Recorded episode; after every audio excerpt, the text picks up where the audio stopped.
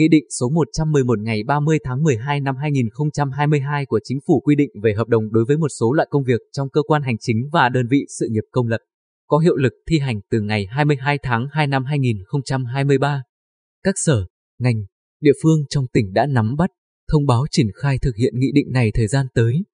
Nghị định số 111 năm 2022 gồm 4 chương, 15 điều, trong đó bổ sung nhiều quy định mới. Về đối tượng áp dụng, không chỉ có cơ quan hành chính, đơn vị sự nghiệp công lập của nhà nước mà còn của Đảng, Mặt trận Tổ quốc Việt Nam, tổ chức chính trị xã hội ở các cấp.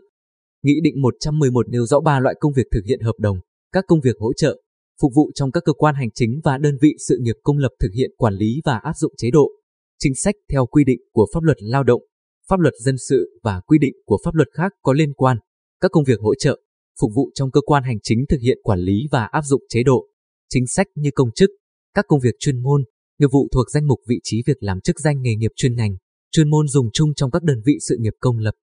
Nghị định 111 cũng nêu rõ việc ký kết hợp đồng thực hiện công việc chuyên môn, nghiệp vụ chỉ áp dụng đối với đơn vị sự nghiệp công lập. Cụ thể, đơn vị tự bảo đảm chi thường xuyên và chi đầu tư. Đơn vị tự đảm bảo chi thường xuyên ký kết hợp đồng lao động để làm công việc ở vị trí việc làm do viên chức đảm nhiệm theo nhu cầu sử dụng nguồn nhân lực của đơn vị. Đơn vị tự đảm bảo một phần chi thường xuyên sau đây gọi là nhóm A ký kết hợp đồng lao động làm công việc cung cấp dịch vụ sự nghiệp công không sử dụng ngân sách. Nhà nước để đáp ứng nhu cầu sử dụng nguồn nhân lực còn thiếu so với định mức số lượng người làm việc trong đơn vị sự nghiệp công lập do Bộ Quản lý ngành, lĩnh vực ban hành. Đối với đơn vị sự nghiệp công lập do nhà nước đảm bảo chi thường xuyên nhóm B,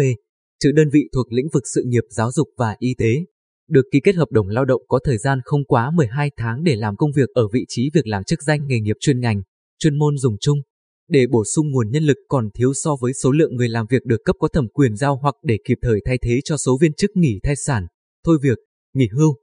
Đơn vị nhóm B thuộc lĩnh vực sự nghiệp giáo dục và y tế ký kết hợp đồng lao động không quá 12 tháng để làm công việc ở vị trí việc làm chức danh nghề nghiệp chuyên ngành, chuyên môn dùng chung, nhưng số lượng người ký kết hợp đồng lao động không quá 70% số chênh lệch giữa số lượng người làm việc được giao với số lượng theo định mức do Bộ GD và DTBO Y tế ban hành. Số lượng hợp đồng ký kết do Hội đồng Nhân dân cấp tỉnh hoặc bộ, cơ quan ngang bộ, cơ quan thuộc chính phủ, cơ quan quản lý ở Trung ương xem xét quyết định. Nghị định 111 cũng quy định đơn vị nhóm A và nhóm B còn số lượng người làm việc đã được các cấp có thẩm quyền giao, thì phải thực hiện tuyển dụng đối với số được giao. Nghị định 111 có hiệu lực thi hành từ 22 tháng 2 năm 2023. Theo Phó Giám đốc Sở Nội vụ Bùi Hoàng Linh, hiện Bộ Nội vụ chưa có hướng dẫn thực hiện Nghị định 111.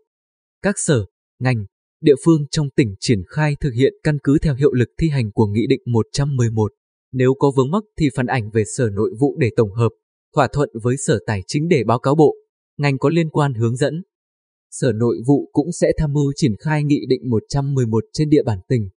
Thời gian qua, các sở, ngành, địa phương đã có thông báo, nắm bắt ban đầu về Nghị định 111. Ngày 1 tháng 2, Sở Giáo dục và Đào tạo có văn bản gửi hiệu trưởng các trường trung học phổ thông, chuyên biệt và giám đốc trung tâm giáo dục thường xuyên tỉnh, đề nghị triển khai thực hiện Nghị định 111 theo đúng quy định, đồng thời lưu ý về việc thay thế, bãi bỏ các nội dung quy định trong các nghị định, nghị quyết khác. Theo đánh giá của trưởng phòng nội vụ thành phố Quy Nhơn Dương Hồng Thao, nếu thực hiện Nghị định số 68 năm 2000 về thực hiện chế độ hợp đồng một số loại công việc trong cơ quan hành chính nhà nước, đơn vị sự nghiệp còn bị gò bó theo phân bổ số lượng chỉ tiêu hợp đồng lao động, thì Nghị định 111 đã mở hơn để các đơn vị được chủ động ký hợp đồng theo nhu cầu và điều kiện thực tế, cũng như có nguồn kinh phí thực hiện theo đúng quy định.